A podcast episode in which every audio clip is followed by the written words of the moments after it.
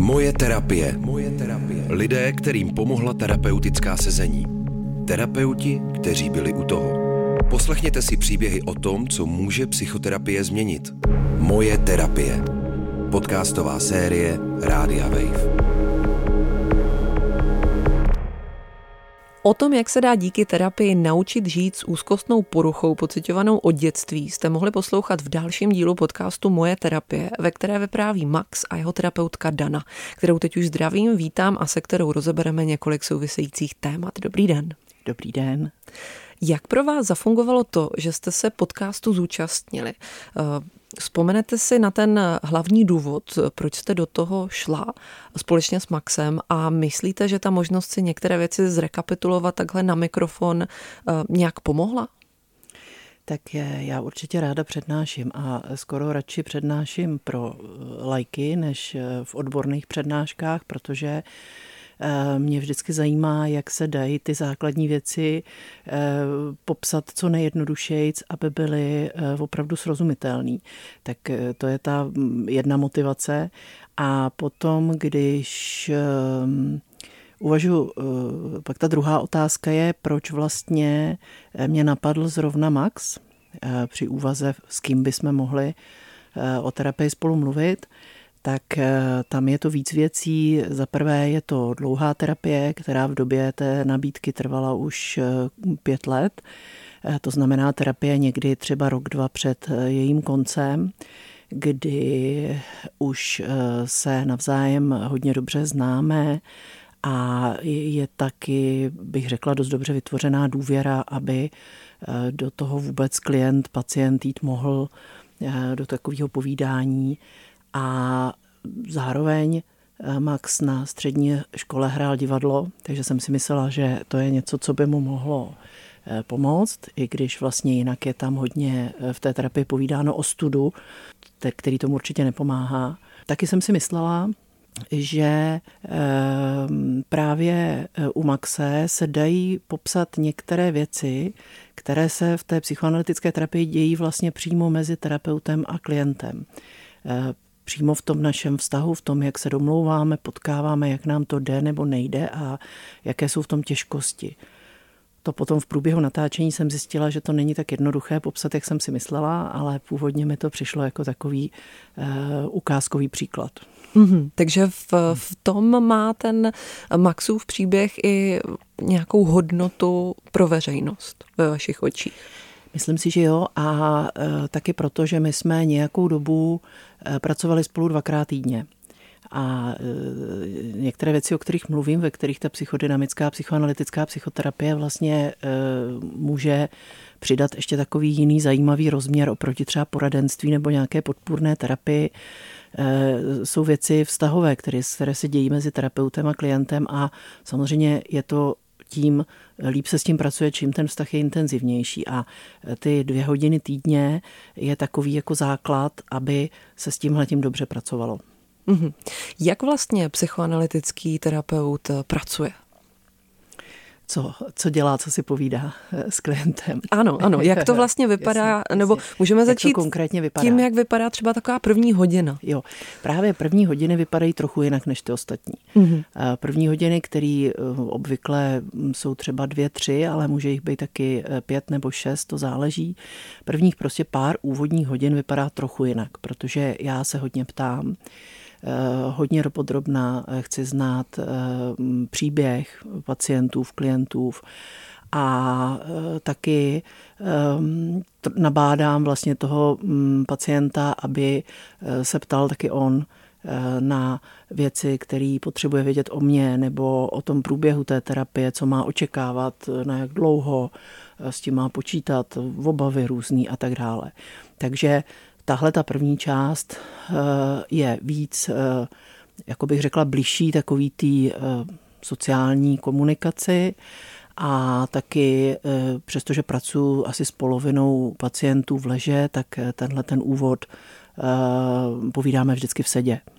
A měli bychom se závěrem toho úvodu by mělo být, jestli budeme pracovat vlastně společně, jestli se pustíme do té dlouhodobé terapie. Mm-hmm, takové úvodní domlouvání. Ano, ano. Někdo Eh, si třeba už po těchto pár hodinách řekne, že vlastně eh, ani nepotřebuje terapii, že si to docela srovnal v hlavě tím, jak mi to vyprávěl, jak já jsem se ho tu tam na něco ptala a něco jsme pospojovali a že vlastně se už dál bude na základě toho eh, si řešit tu situaci sám a nebo naopak se domluvíme, že jo, že budeme v terapii pokračovat. Uhum. A jakmile tahle ta fáze skončí a už tam máte toho, toho člověka v leže, tak uhum. jak pak vypadá ta, ta samotná práce? No, jenom ještě chci říct, nesouvis, nezávisí to úplně na tom, jestli v sedě nebo v leže. Prostě potom, když už se dohodneme na té další práci, tak si taky dohodneme pravidelný termín, minimálně jednou týdně. Jsem radši, když dvakrát, ale samozřejmě z technických, finančních důvodů různých většina lidí chodí jednou týdně.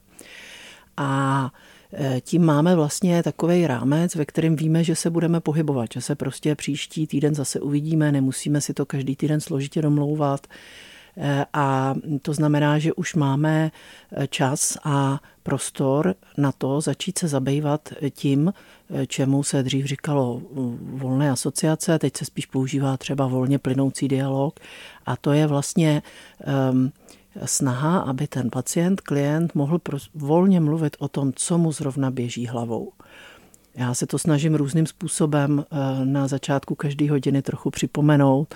Eh, mám na to různé věty, které obměňuju, jako tak, co se děje ve vás, nebo eh, tak povídejte, nebo podobně. Ale na začátku se to samozřejmě snažím vysvětlit. Eh, že jde o to povídat o tom, co právě teď aktuálně tam v té hodině, kdy tam jsme spolu, eh, běží eh, vám hlavou. A um, ten záměr je ten, že začínáme eh, tím aktuálním tématem, který je prostě nějak emočně obsazený. Eh, nemůžeme to vzít eh, systematicky, že bychom si řekli, tak probereme nejdřív maminku, pak probereme toto, protože bychom se tím vlastně zabývali jenom racionálně, mohli bychom o tom si říct spoustu zajímavých věcí, ale nemohli bychom pracovat s těmi emocemi, s těmi aktuálními emocemi. A pokud takhle chodí klient, pacient pravidelně eh, delší dobu, tak samozřejmě od těch aktuálních témat, konfliktů nebo naopak radostí, který prožívá, se pravidelně dostaneme vlastně k takovým dlouhodobým vzorcům chování v jeho životě nebo dlouhodobým potížím. Mm-hmm. Dá se říct, mm, že se hodí psychoanalýza na všechny typy potíží? Nebo mm, pro, jak by měl vlastně člověk postupovat? Proč by se měl vybrat, nebo kdyby se měl vybrat eh, psychoanalýzu? No, ona psychoanalytická psychoterapie je ještě trochu posun od klasické psychoanalýzy, mm-hmm. tím, že vlastně má ty podmínky takové, eh, bych řekla, pružnější, volnější a přizpůsobenější většímu množství klientů, pacientů, hlavně eh, tou frekvencí eh, netrvá na ještě častější frekvenci, třeba třikrát, čtyřikrát týdně, ale i jinými charakteristikami, právě třeba Eh, vlastně takovou jako podpůrnou složkou terapeutickou, která prostě eh, je taky potřeba pro mnoho lidí eh, a tak jenom mluvím vlastně o, mám víc psychoanalytické psychoterapie, mluvím o psychoanalytické terapii, já vím, že to splývá, ne, netrvám na to v rozlišování, jenom, jenom je to opravdu rozdíl potom, když si někdo tu terapii vybere. A um, kdo by si ji měl vybrat, nebo pro koho je vhodná? Um, často vlastně mají lidi představu, že podle typu poruchy by si měli vybrat psychoterapeuta. To platí jenom někdy. Eh, platí to třeba u závislostí, nebo třeba um, někteří terapeuti jsou specializovaní na, já nevím, domácí násilí, poruchy příjmu potravy a tak dále. Eh, psychoanalytická psychoterapie se domnívá, že je schopná zacházet se všema možnýma typama poruch. Jako asi, eh, nebo jsou tam určitě výjimky, třeba um, si nedovedu představit uh, vyloženě asociálního psychopata v takové léčbě, ale on prostě taky do ní nepřijde. Nebo samozřejmě pokud má člověk opravdu problém se závislostí akutní, aktuální, tak často je potřeba to kombinovat s nějakou léčbou založenou na režimu, kde prostě e, se pracuje s tím, aby ten člověk abstinoval a když nebude abstinovat, tak co se bude dít dál v té terapii a tak dále. Takže to jsou spíš, spíš bych to řekla opačně, že jsou některé výjimky, kdy psychoanalytický psychoterapeut by třeba nechtěl toho klienta vzít, protože by si myslel, že to nebude možný vlastně zpracovat v tom ambulantním settingu. Jo, to neznamená, máme třeba kolegy psychoanalytický psychoterapeuty, který používají tu metodu, ale v komunitě, kde mm-hmm. ten klient tam je zároveň nějak hlídaný a držený tou komunitou. Rozumím tomu správně, že jakmile vy se dostanete do určité fáze v té terapii, tak máte vlastně dostatek materiálu na interpretace, na popisování tomu klientovi, eh, jak vy rozumíte tomu, co jemu se děje, jaké v tom vidíte vzorce, je to tak? No já myslím, že tohle úplně nezávisí právě na fázi terapie, že eh, tyhle informace já často dostanu už na začátku té terapie, právě v těch úvodních hodinách ale můžu je některé třeba eh, souhrně říct, eh, ale ty interpretace jsou docela obecné v téhle fázi. A často, hm, pokud se o to lidi zajímají, tak už přicházejí v té fázi, že to třeba i vědí. Jo, že toto mm-hmm. je jejich problém, tady to souvisí s tímhle. A to, co vlastně potom se děje v té dlouhodobé terapii, proto to tak dlouho trvá, je, že se vlastně eh, tyhle ty obecné jakoby problémy hledáme v těch drobných, řekněme, situacích nebo emocích každodenních, ve kterých jako stále znovu vznikají a stále znovu se do nich eh, ten člověk ponořuje.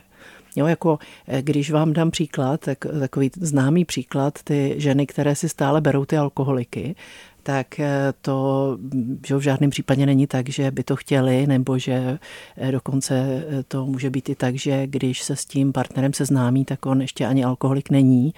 A zase se to nedá vykládat, tak se to někdy vykládá tak, že z něj alkoholika udělali. Ale prostě oni hledají něco, přitahuje je něco v těch partnerech, co je ale spojené taky právě s těmi sklony k, k té závislosti. Jo, takže vlastně, i když ta žena to může vidět na historii svého života, i když jí to může říct, bych řekla dneska už jí to řeknou kamarádky, ty děláš pořád tohle, tak vlastně ale eh, tohle nestačí k tomu, aby eh, to dostala, hm, aby se z toho dokázala vysvobodit. Aby mhm. vlastně zachytila ty situace nebo ty, řekněme, emoce, touhy, potřeby, přání, obavy, strachy, obrany, které jí k tomuhle výběru vedou. Mm-hmm. Aby si to dostatečně uvědomila a mohla s tím pracovat. Uh, no možná, aby si to uh, uvědomila na těch drobnějších, uh, teď fakt neumím tam najít to slovo, ale k tomu vede mnoho, k takovému výběru třeba. Vede prostě mnoho drobných emocí, interakcí, obran, přání a tak dále. Jo? Není vlastně z té samotné informace, no jo, ty si vybíráš pořád ty alkoholiky, protože tvůj tatínek pil, to eh, většinou ty lidi dneska už vědí, když přijdou do terapie. Jak eh, rychle se dalo interpretovat u Maxe? A to je vlastně taky otázka, co. Jo, protože vždycky, eh, vždycky už od začátku té terapie můžu tomu člověku nabídnout nějaké porozumění některých věcí. Ale samozřejmě postupně se mění ta témata. Nevím, jestli se dá říct hloubka těch témat, to teď mm, úplně nevím, jestli bych to takhle vyjádřila, ale mm, když to zjednoduším, mám pocit, že na začátku ta terapie vlastně má víc takové rysy podpůrné a poradenské, protože ten člověk opravdu může třeba poměrně rychle nahlédnout některé vzorce ve svém chování a třeba i něco se pokusit vědomě změnit. A Teprve ale s tou narůstající dobou se vlastně daří víc pracovat i s těmi vzorci podvědomými, víc, víc nebo možná ještě nevědomými, to znamená ještě hloubš, eh, eh, zapuštěnými v tom člověku. A eh, to právě, to, co psychoanalytická psychoterapie využívá hodně, to právě díky tomu, že se vlastně začnou některé ty obtíže objevovat přímo ve vztahu s terapeutem. A na to je potřeba právě ten delší čas a na to je často potřeba ta trochu větší frekvence, i když jednou týdně už to jako většinou jde. Konkrétně u Maxe třeba šlo o e, věci, které my jsme to hodně možná popisovali v tom popisu té terapie, vlastně o věci kolem blízkosti. Jo, že vlastně v té hodině to působilo jako, že jsme si velmi blízko, že on na mě spoléhá, a máme spolu dobrý kontakt, ale pak mezi hodinami bylo třeba obtížné se domluvit, pokud byly nějaké změny. Ehm, přehazování hodin, rušení hodin, eh, tak vlastně bylo nějak obtížné se domluvit, jako kdy teda se uvidíme příště, eh, ne, ne, ne, nechodili zprávy třeba zpátky, nebo jsme se často nějak spletli, jeden nebo oba, že Max přišel na terapii, já jsem tam nebyla, někdy jsme nevěděli, kdo to způsobil, jestli opravdu já jsem to jemu nedala vědět, nebo on eh, si to nějak neuvědomil. Jo, vlastně takovéhle jakoby chyby v tom, řekněme, kontaktu, které vlastně ukazovaly takové jako těžkosti v tom kontaktu. Tak tohle je něco, s čím se třeba dá zacházet opravdu až jako po, pokud teda takhle. To záleží, kdy se to děje, ale v podstatě jsou to takové jemnější věci, kterých si začnete všímat spíš později v té terapii. Mm-hmm. Až když se ten vztah nějakým způsobem vybuduje. Jasně.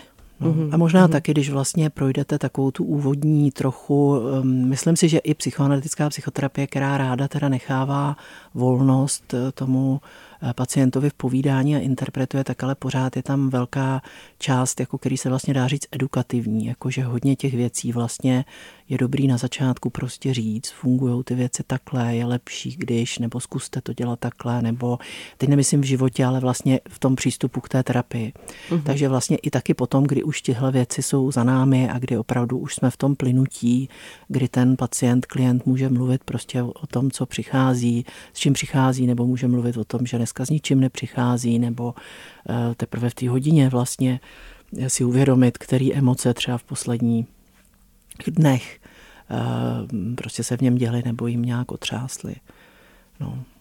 A mm, taková, taková druhá dlouhodobá věc třeba u toho Maxe k interpretaci, nebo spíš k interpretacím jako opakovaným, eh, byl potom taky stud, že já jsem prostě opakovaně zjišťovala, ale to opravdu třeba pořád znova i klidně v průběhu čtvrtého, pátého roku a nepochybně se něco podobného může dít trochu i dnes, že jsem prostě zpětně zjišťovala, který věci jsem vlastně nevěděla který jsem prostě ne, dílem nevěděla, dílem třeba nepochopila, že jsou až tak eh, závažný a mm, jo, takže vlastně to je zase takový jako zpětný uvědomění si, že jsme měli dojem, nebo já jsem měla dojem, možná vlastně jsem měla pocit i, i z klienta, i z Maxe, že má ten dojem, že si nějak jsme blízko a přitom tam třeba byl velký distanc, velká jakoby eh, vzdálenost v tom, co on si vzhledem ke svému studu třeba troufnul říct.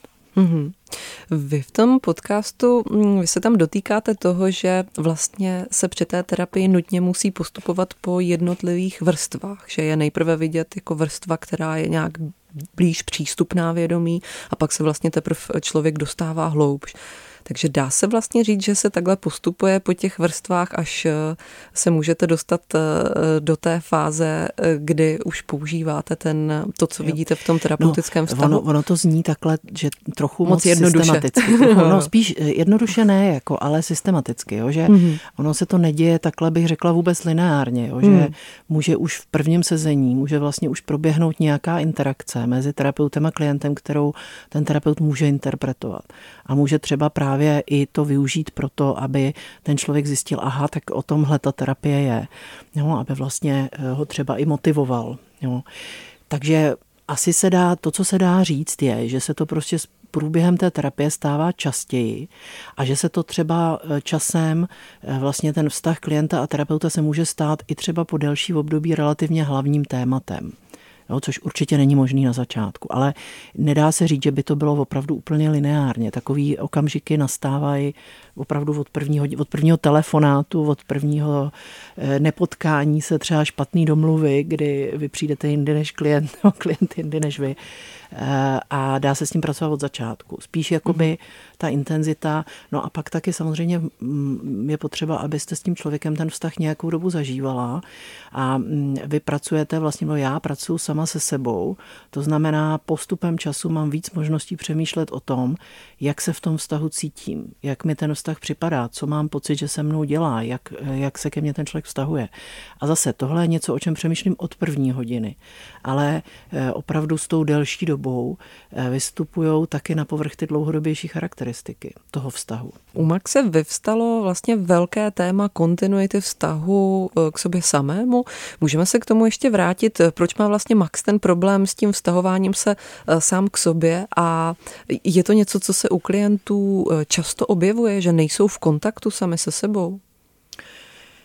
No, to je vlastně to téma, kterého jsem se dotkla už, že vlastně i to, eh, ta, ta, takový ty jako neschody v tom vztahování se našem vzájemným, eh, často souvisí s tím, že eh, právě i ten klient sám k sobě má obtížný přístup a ne, neuvědomuje si třeba některé věci.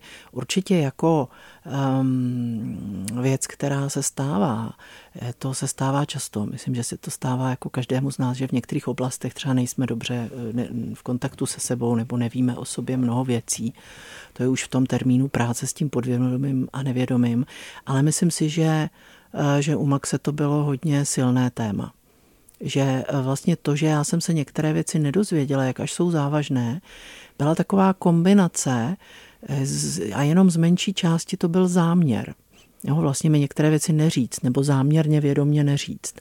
Jo, z, z větší části to e, byla i vlastně neschopnost třeba zpětně si vybavit těžké emoce, když zrovna se neděli v, v té hodině, v té situaci.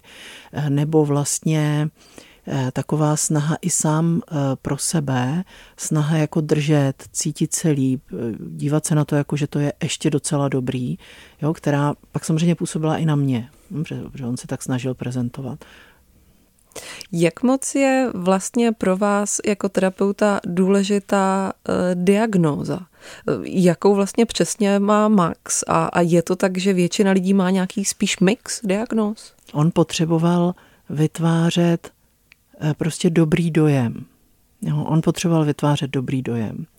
A to samozřejmě mělo ty problémy v terapii eh, z té jeho strany, že tím pádem se tak až nerozložil v těch hodinách, jak by měl, aby bylo vidět, jak je mu špatně. A pak samozřejmě i z mojí strany, protože ehm, já jsem pak taky měla tendenci ho vnímat jako takovýho, bych řekla, vlastně takový ten dobrý student, jo, jako který, on se i zajímalo o psychologii už na střední škole, takže samozřejmě ho zajímaly některé věci odborně. Eh, a tím jsem to zase z té své strany přiživovala, vlastně tu jeho eh, potřebu nebo se mi nějak vlastně taky jakoby pozitivně oceňovala tu jeho potřebu vypadat dobře. No a být vlastně za toho šikovného, prostě inteligentního, což zase šlo proti tomu se rozložit. Jo, a být prostě za toho, kdo to nezvládá, nerozumí, eh, cokoliv. Jak moc důležitá je, je pro vás jako terapeuta eh, diagnóza, protože Max ji taky nemá asi úplně jako krystalicky jasnou. Eh, chtěla jsem se ještě jednou zeptat na to, jakou on ji přesně má a jestli je to tak, že většina lidí má nějaký mix diagnóz. Jo.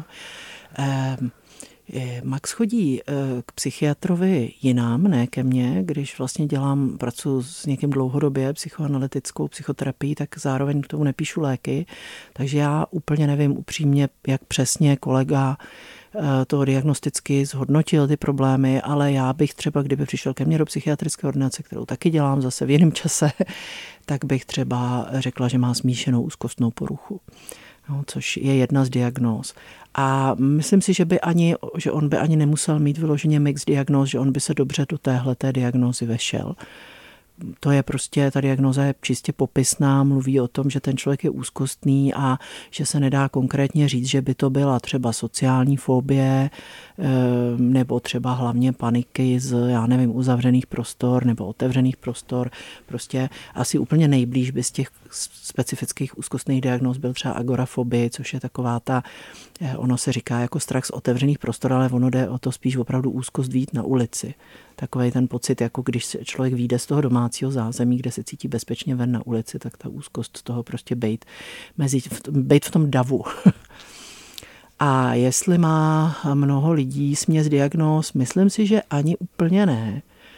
Eh, určitě, kdo má směs diagnóz, jsou lidi s emoční nestabilitou. Vlastně eh, lidi s emočně nestabilní, nebo se dneska nebo eh, se taky říká hraniční osobností, tak ty mývají diagnóz seznam a není to moc užitečný, protože by právě potřebovali vědět, že ten problém je ta emočně nestabilní osobnostní vlastně základná, která pak může samozřejmě vytvořit lecos. Prostě ty různé, vůbec ono obecně, ty, ty eh, psychická onemocnění nebo ty poruchy jsou vlastně takový nešťastný způsoby obran a snahy o sebe eh, jako, eh, bych to řekla, sebeléčbu nebo sebeudržení, jako podržení v nějakém fungování.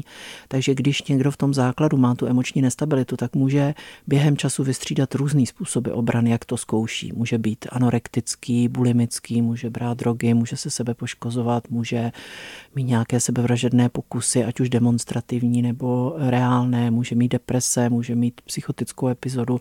Jo, vlastně tam, to jsou pak lidi, kteří vystřídají hodně diagnóz, může mít obserantní problémy ale obecně um, si myslím, že se spíš dá říct, že se to dá uchopit uh, u toho konkrétního klienta. Um, no, nevím, jestli by se dalo říct do jedné diagnozy, protože já to ne, pokud nemusím, tak to nedělám jako psychoanalytický terapeut, ale v podstatě eh, by se hodně lidí vešlo do úzkostí, depresí, problémů s intimitou, no, že se vlastně točíme kolem podobných témat některá do diagnóz ani nespadají. Pokud přijde člověk, který má problémy Jasně. v mhm. partnerských vztazích, třeba s intimitou, tak to se do psychiatrických diagnóz vůbec nevejde. Mm-hmm. Jo, že, a přesto je to téma a přesto pro to tak je. Jo, můžeme říct, že má třeba, často jsou to lidi s narcistickou osobnostní jako organizací, ale oni nemají poruchu osobnosti. Jo? Pro, pro psychiatry, aby jsme řekli, že ten člověk má poruchu osobnosti, tak mu to musí vážně narušovat všechny oblasti jeho fungování.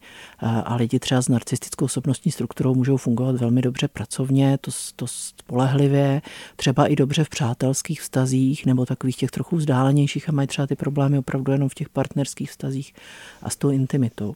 Takže pro psychiatry vlastně z diagnozy úplně vypadnou. Jak může takovému pacientovi, jaký je Max, eh, pomáhat jeho okolí, pokud je nějakým způsobem informované o tom, co se mu děje? Tak to nevím. co, by, co by pro něho tak bylo dobré, co by mu to mohlo, uh, co by mu to mohlo ulehčit? A co by mu to mohlo ulehčit? Víte, nad tím jsem nepřemýšlela vůbec. Uh, je, je dobré, Asi... když se to okolí zajímá? Jo, jo, jo, že... já právě přemýšlím, jak je možný, že jsem o tom u něj nikdy nepřemýšlela, protože to je naprosto jako správná otázka a u některých problémů eh, se dá vlastně dělat i takhle jako poradenství, že můžete těm lidem říct, no spíš víte, spíš dělejte tohle a tohle spíš nedělejte. Eh, jsou o tom sepsané i knížky, třeba k hraniční poruše osobnosti je krásná knížka Nenávidím tě, neopouštěj mě, která je s takovým návodem pro tu rodinu, jak se chovat. A mm, u Maxe jsem o tom prostě nepřemýšlela. Myslím si, že um, jemu konkrétně by z toho okolí pomohlo, pomohlo jakoby respekt, ale kombinovaný s takovým jako klidem a nadhledem.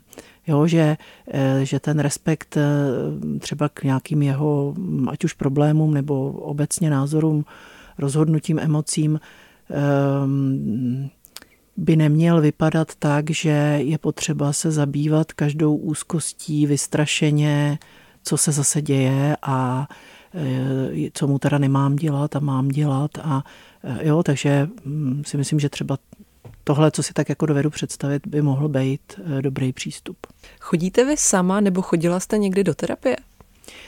No, určitě, to je součást výcviku každého psychoterapeutického dobrýho výcviku. Říká se tomu sebezkušenostní ehm, terapie, ale e, mělo by to, je dobře, když vlastně to opravdu probíhá stejně jako terapie.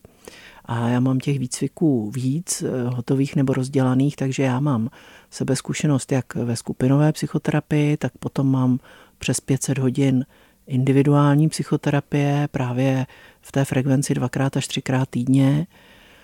A um, no, to je vlastně, to je vlastně hlavní, to, to z té sebezkušenosti. No, takže, Když no, jste profesionál, no. baví vás to potom na té vaší vlastní terapii? Dá se to tak říct? Když jsem profesionál, tak litu svého analytika, protože mu mnohem, vidím, mnohem víc vidím do karet a e, samozřejmě si neužije se mnou takovou tu fázi toho prvotního obdivu, kdy e, já můžu lidem snadno popsat různý vzorce, který oni si pak vyzkoušejí a zjistí, že to takhle jako funguje, je to a úžasný. Jsou ohromení. A jsou no. ohromení, tak to, tahle fáze tam chybí často v těch výcvikových terapiích.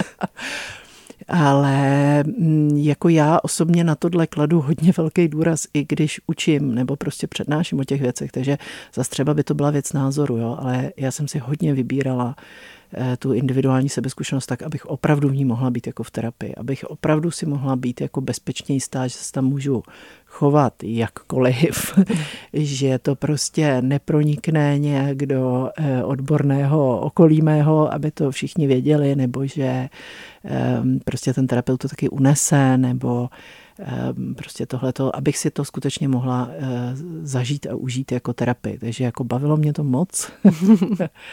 a tohle to eh, můj analytik splnil a Eh, nevím, jak dobře se z toho cítil on. Zdravíme ho. Zdravíme ho, ano. Jak vlastně funguje u psychoanalytiků eh, systém supervize? Každý vlastně, alespoň na začátku, mhm, má mhm. nějakého svého mentora, supervizora, který ho nějakým způsobem vede a koriguje. Je to tak? No, uh... Zase to je povinná součást výcviku, jako, ten, jako ta sebezkušenostní terapie, potom nějaké teoretické přednášky a hodiny, tak pak povinná součást toho výcviku je supervize. A to mm, je tak kolem třeba minimálně 100, spíš třeba 200 hodin, kdy, eh, kdy ehm, já jako terapeut chodím za supervizorem, kterého si vyberu. Eh, ty podmínky jsou různé, je třeba i lepší mít víc supervizorů a zase i ty nároky na tu supervizi jsou různé, protože v té psychoanalytické psychoterapii, jak se pracuje s tím kontinuitou, to kontinuitou toho vztahu, tak vlastně je potřeba, aby vy jste supervidovala jednoho člověka, klienta, pacienta dlouho. Jo, to znamená třeba nad 100 hodin pravidelně s tím supervizorem v podstatě třeba každý týden nebo, nebo každé dva týdny. Takže eh, tak to, to mám taky za sebou. Eh, víc toho mám za sebou v té skupinové a párové terapii, ale vlastně i tu individuální. No ale potom supervize vlastně eh, Teď mluvím o výcviku, ale člověk pak pracuje spoustu dalších let, když už má výcvik hotový a tu supervizi jako potřebuje, že? čas od času, takže eh, tam, eh, nevím, jak to dělají kolegové, myslím, že podobně tam to člověk tak kombinuje. Většinou má pravidelně nějakou takzvaně intervizní skupinku, to znamená skupinu kolegů, se kterými se vlastně radí a když eh, vyloženě potřebuje s nějakým problémem, tak jde za supervizorem ještě, jo? to znamená jako někým teda zkušenějším, kde eh, probírá v několika hodinách nebo někdy i v jedný ten konkrétní problém. Obojí je užitečný. Ta intervize, ty kolegové ostatní samozřejmě vám v tom jako taky hodně pomůžou, ještě tím, že většinou eh, si takhle eh, to vlastně děláme ve skupince, ty intervize, tak to je dobrý dělat pravidelně během té praxe, protože jinak skutečně člověk tam sedí sám a může se v těch svých myšlenkách někam odevlát jako úplně Mm-hmm, takže pomůže, pomůže vám to i zjistit, kolik práce vlastně člověk zvládl udělat, protože... Taky, taky to pomůže i k ocenění, mm. no, že vlastně někdy třeba až na té intervizní skupince si uvědomím, že eh, mě to docela zatěžuje, třeba ten způsob, jakým s tím člověkem pracuji, jo? pokud eh, třeba je to nějaký těžší klient, pacient a já se snažím mu hodně vycházet v čem vstříc, tak vlastně mě to připadá normální, v pořádku. A pak třeba až na té intervizní skupince si uvědomím vlastně, eh, jak je to třeba hodně, jo? jak je to třeba hodně i na mě. No, takže a, a určitě i to ocenění si myslím, eh, Dostanete tam v obojí ocenění a samozřejmě někdy taky jako zvednutá obočí, jako co, cože to vyvádíte. Myslíte, že je v Česku pořád stigma chodit na terapii? Já si myslím, jako, že se to strašně mění v poslední době a mně se to teda hrozně líbí, protože eh, i když se lidi ptají, jako a je teda jsem na tom tak špatně, že bych jako potřeboval terapii, tak já občas jako říkám, že si myslím, že už psychoterapie se posunula prostě do, eh, já nevím, roviny třeba zubní hygieny. Jo? Jako samozřejmě tam nemusíte chodit, akorát prostě budete mít dřív eh, zkažený zuby, dřív protézu, jo, dřív problémy.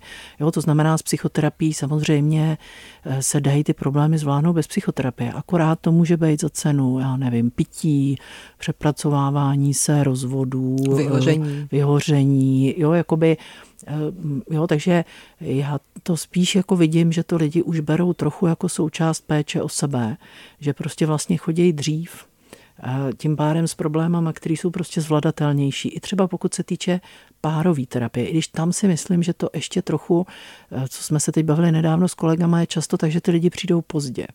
A přestože jakoby by se tomu dalo rozumět, tak vlastně oni už mají v sobě tolik jako negativních emocí vůči tomu druhému, že vlastně už nemají chuť to zkoušet v tomhle vztahu. Že třeba jako využijou třeba ty interpretace a to pochopení mm-hmm. těch svých vzorců třeba v dalším vztahu, ale vlastně v tu chvíli už, už prostě nejsou ochotní um, to řešit v tom současném vztahu. Mm-hmm. Takže možná to někde v stigma má, ale myslím si, že čím dál tím víc to lidi říkají lidem kolem sebe, že na terapii chodějí, čím dál tím víc lidí prostě se setká, i když se třeba nesetkají s přijetím, tak pak od, s odstupem jim pak ty kamarádi řeknou, že vlastně jim to pomohlo a že šli třeba do párové terapie nebo jo. Jo, že... jo, po čase, mm, už když to mm, zpracují. Mm, mm. Mm. Ještě otázka na závěr. Je něco, co by podle vás mohlo českým terapeutům pomoct v práci? Hmm. No tak to je taková jako velká, velká teďko, um, teď, teďko je to mnoho let, určitě by jim mohlo pomoct, kdyby psychoterapie měla nějaký jasný status. Ona ho vlastně v tuto chvíli vůbec nemá, kromě zdravotnictví. A i ve zdravotnictví vznikly v posledních letech eh, problémy takového rázu, že od roku 2016 psychiatři nemůžou skládat zkoušku z psychoterapie, přestože jsou vyškolení v ní a myslím si, že poslední rok ani kliničtí psychologové. No, takže vzhledem prostě k proměnám eh, různých eh, jako struktur a požadavků na to, jak ta zkouška má vypadat, kdo ji má dělat a tak dále, eh, tak vlastně nastala tato situace a taky zdravotní pojišťovny nejsou eh, zrovna otevřený tomu dávat smlouvy na eh, psychoterapii. Psychoterapie je jeden z kódů pro psychiatrickou ambulanci nebo pro eh, ordinaci klinického psychologa. A ehm, prostě kapacita psychoterapeutů pracujících na pojišťovnu je fakt malá. No, že mm, já si myslím, nemám prostě čísla, ale tak z odhadu lidí kolem sebe minimálně tři čtvrtiny lidí, lidí chodí mimo zdravotnictví do té psychoterapie. Jo, z čehož jako bych řekla, Dost lidí třeba mm, tam i jako patří mimo to zdravotnictví, jo, že jde vlastně o třeba partnerské problémy nebo nějaké tvůrčí problémy nebo a tak dále. Ale pak je taky mnoho lidí, jako mám v té své praxi já, kteří mají invalidní důchod, berou antidepresiva, eh, jo, měli by vlastně nárok na zdravotní eh, péči, na psychoterapii jako zdravotní péči a eh, prostě ta kapacita je nedostatečná, oni ji neseženou, takže pak prostě chodí radši na placenou terapii.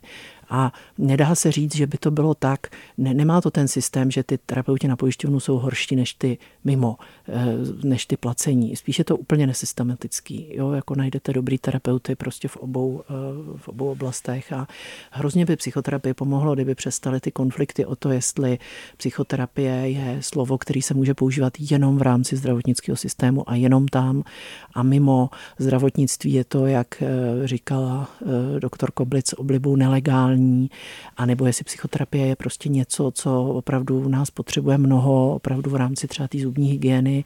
A dá se i třeba říct, že mnoho lidí si to skutečně zaplatí, tak jako si platíme tu zubní hygienu. Zaplatí si to prostě jako prevenci.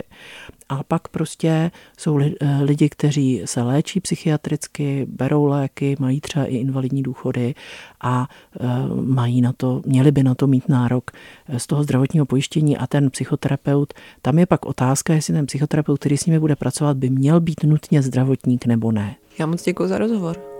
Taky děkuji. Moje terapie. Moje terapie. Podcastová série Rádia Wave. Poslouchejte na webu wave.cz lomeno moje terapie nebo odebírejte jako podcast.